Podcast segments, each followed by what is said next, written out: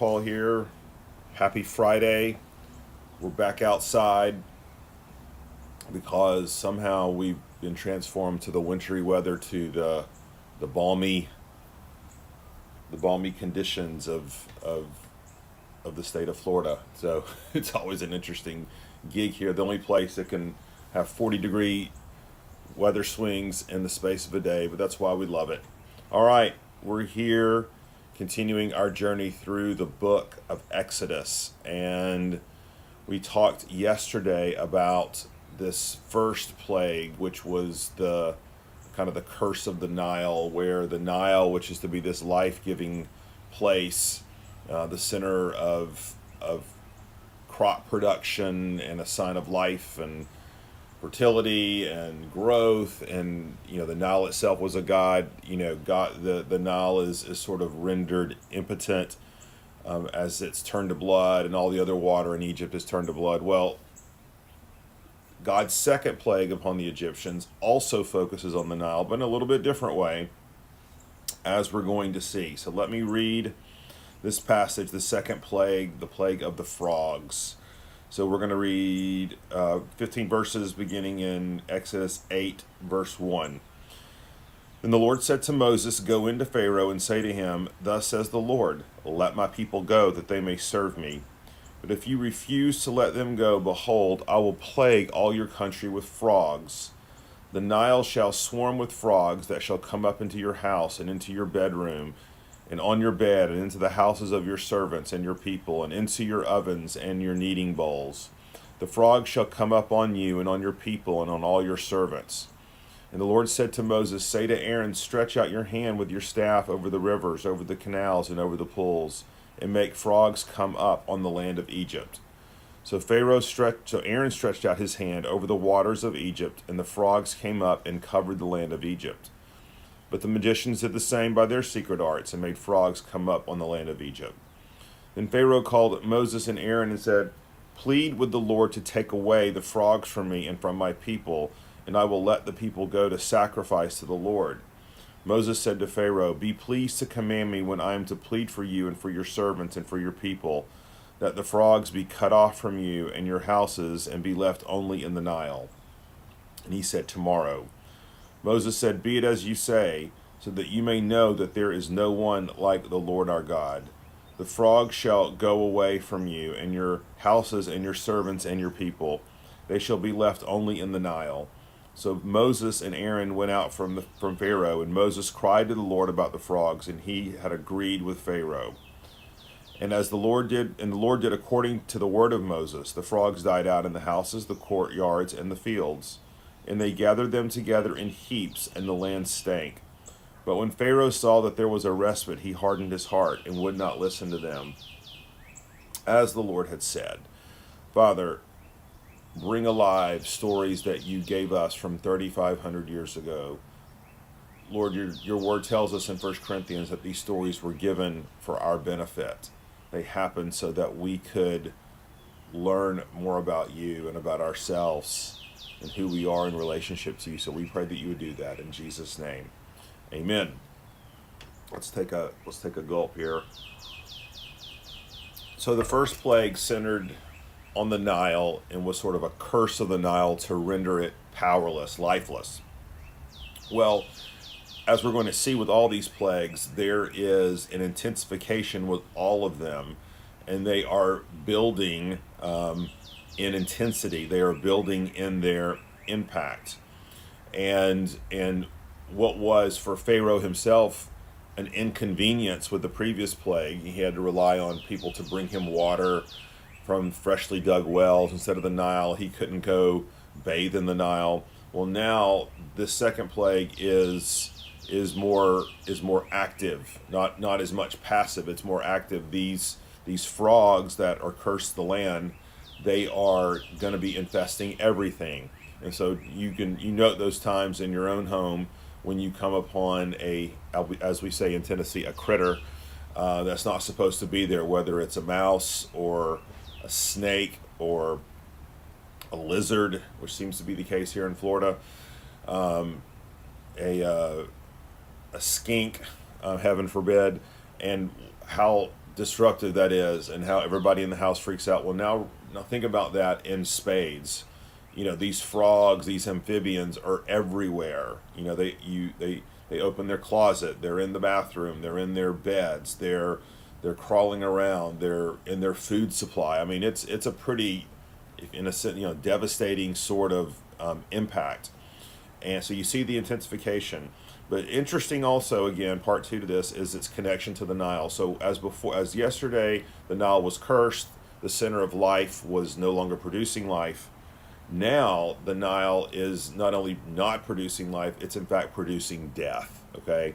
And we don't need to think about this merely in terms of a, as a natural disaster where the blood of the Nile, you know, caused the frogs to die. Now there there could be some connections with that, but clearly there's an emphasis here on the supernatural aspect that this is no mere ordinary death of frogs. Okay, these are hordes of frogs, uh, a multitudinous uh, grouping of them that's infested the whole land, and they are dying like crazy. And so now we see not only is the Nile um, impotent, but the Nile is producing death. Okay, and that, that's the, probably the first lesson we, we gathered from from this second plague.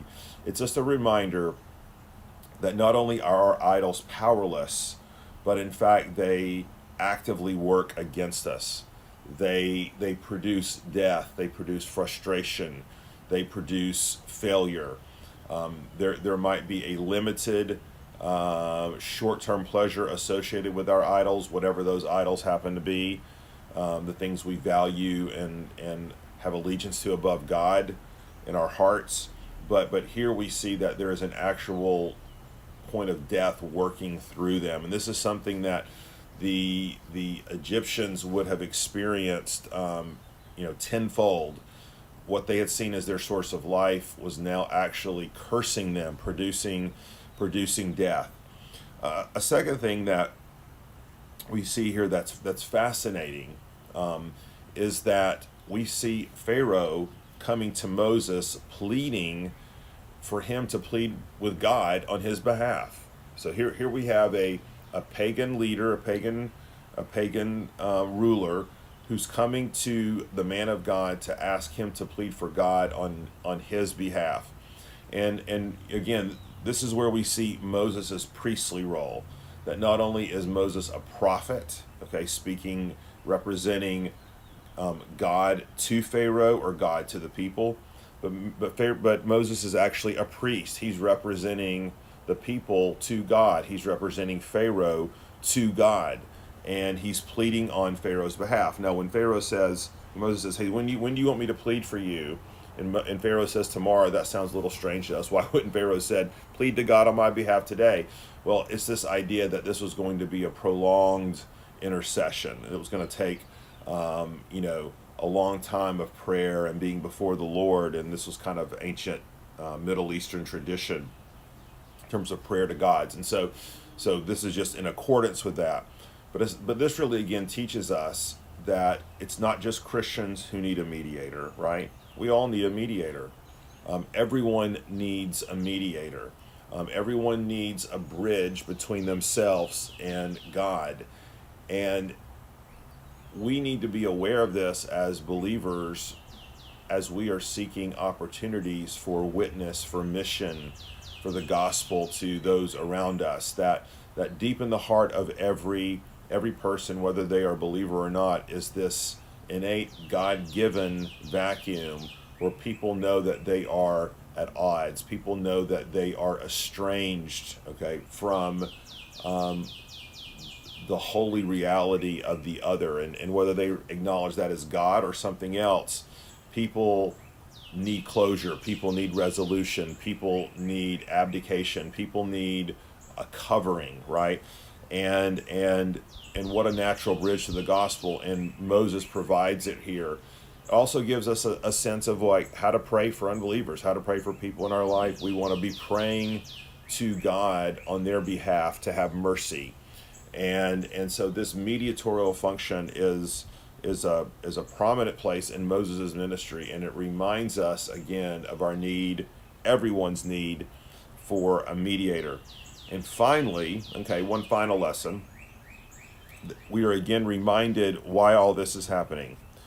Verse 10 And he said, Tomorrow. And Moses said, Be it as you say, so that you may know that there is no one like the Lord our God. So, all of these plagues, this plague as well, are intended to show Pharaoh not only is the Nile not your source of life, in fact, it's the source of death, but in fact, in God and God alone, there is none like him. In God and God alone is there is is their life, is their intercession, is their is their covering.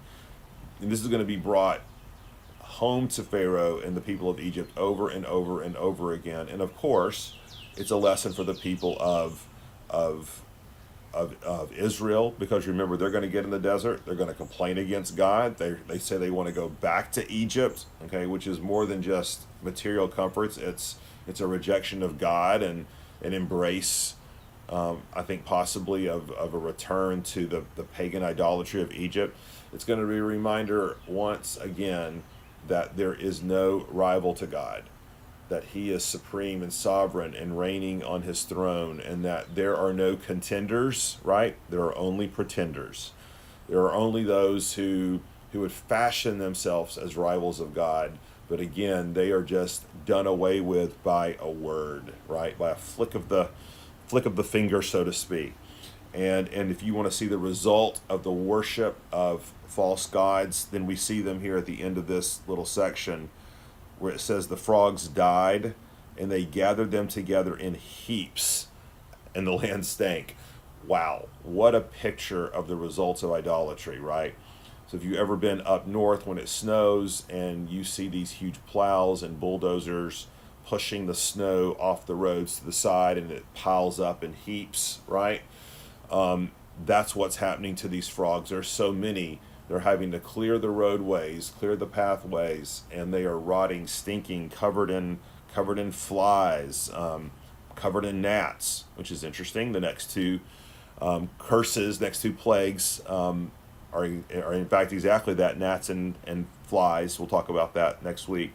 But but what Moses is wanting to show us here is the natural end result of idolatry, and God is frustrating the attempts of the Egyptians to find their hope in them.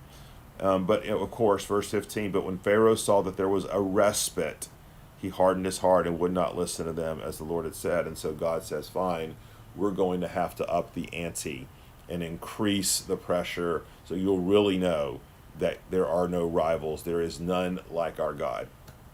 All right, so that's our time today from Exodus 8, the second plague, the frogs. Monday morning, sharp, 8 a.m we'll look at the gnats, and we'll probably look at the third and fourth plagues together, gnats and flies. Um, ought to be ought to be good. So we'll see you then. Let me pray. Lord, go with us this weekend.